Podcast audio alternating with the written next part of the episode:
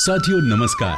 स्त्री पुरुष बराबरी में पुरुषों की भागीदारी के अंतर्गत मित्र यूनिट की नए दौर की नई बातें कहानियों में आप सभी का स्वागत है। साथियों, ये ऑडियो सीरीज़ कोरोना संक्रमण जेंडर और सामाजिक न्याय से जुड़ी है। आइए सुने कोरोना संक्रमण और बचाव के बारे में शमशेर चाचा की कहानी। अब की बारी, सही जानकारी। रामू तू तो खूब बतियाता था। आज गुमसुम क्यों है रे? चाचा दूर होकर बात करो ना।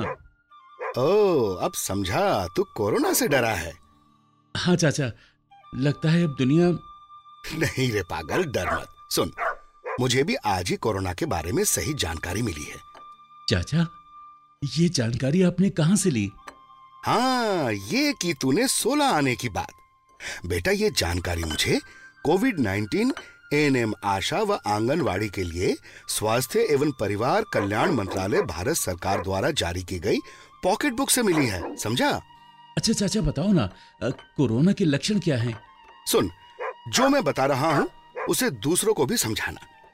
देख जब अचानक तेज बुखार हो सूखी खांसी हो मांसपेशियों में दर्द हो खांसी में खून आने लगे सांस लेने में तकलीफ़ हो दस्त हो रहे हो और सिर में दर्द हो तभी कह सकते हैं कि ये कोरोना के लक्षण हैं।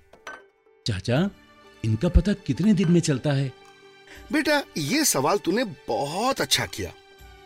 कोरोना के लक्षण एक दिन से चौदह दिन के बीच दिखाई देने लगते हैं। चाचा ये सुनकर मेरी घबराहट कम हुई है। चाचा मुझे बताओ ना किन लोगों को अपनी जाँच करानी चाहिए? देख बेटा जो मैंने लक्षण बताए हैं यदि इस तरह के लक्षण किसी में है तो उसको अपनी जाँच करानी चाहिए। जो दूसरे शहर से इन 14-15 दिनों में लौटे हैं, जो व्यक्ति विदेश यात्रा से आए हैं, जो लोग संक्रमित व्यक्ति के संपर्क में आए हैं स्वास्थ्य कर्मी जो कोरोना संक्रमित व्यक्ति का इलाज कर रहे हैं, जो लोग निमोनिया से ग्रसित हैं और जिन परिवार के लोगों ने संक्रमित व्यक्ति की देखरेख की है, उन सभी को अपनी जाँच करानी चाहिए। अच्छा चाचा ये भी बताओ कि ये जाँच कहाँ करानी चाहिए? बेटा हम ज़िले के सरकारी अस्पताल में जाँच करा सकते हैं। वहाँ पर कोरोना टेस्ट लैब की सूची तैयार की गई है। इसके लिए एक हेल्पलाइन नंबर जारी किया गया है एक शून्य सात पाँच। आप इस पर फ़ोन करके जानकारी ले सकते हैं। बेटा आप अपने आसपास आशा आंगनवाड़ी एएनएम से बात कर जानकारी व सलाह ले सकते हैं। शमशेर चाचा कोरोना संक्रमण से बचाव के बारे में भी कुछ हमें बताओ ना। हाँ रामू ये तो बताऊँगा लेकिन देख इसमें डरने या घबराने जैसी कोई बात नहीं है।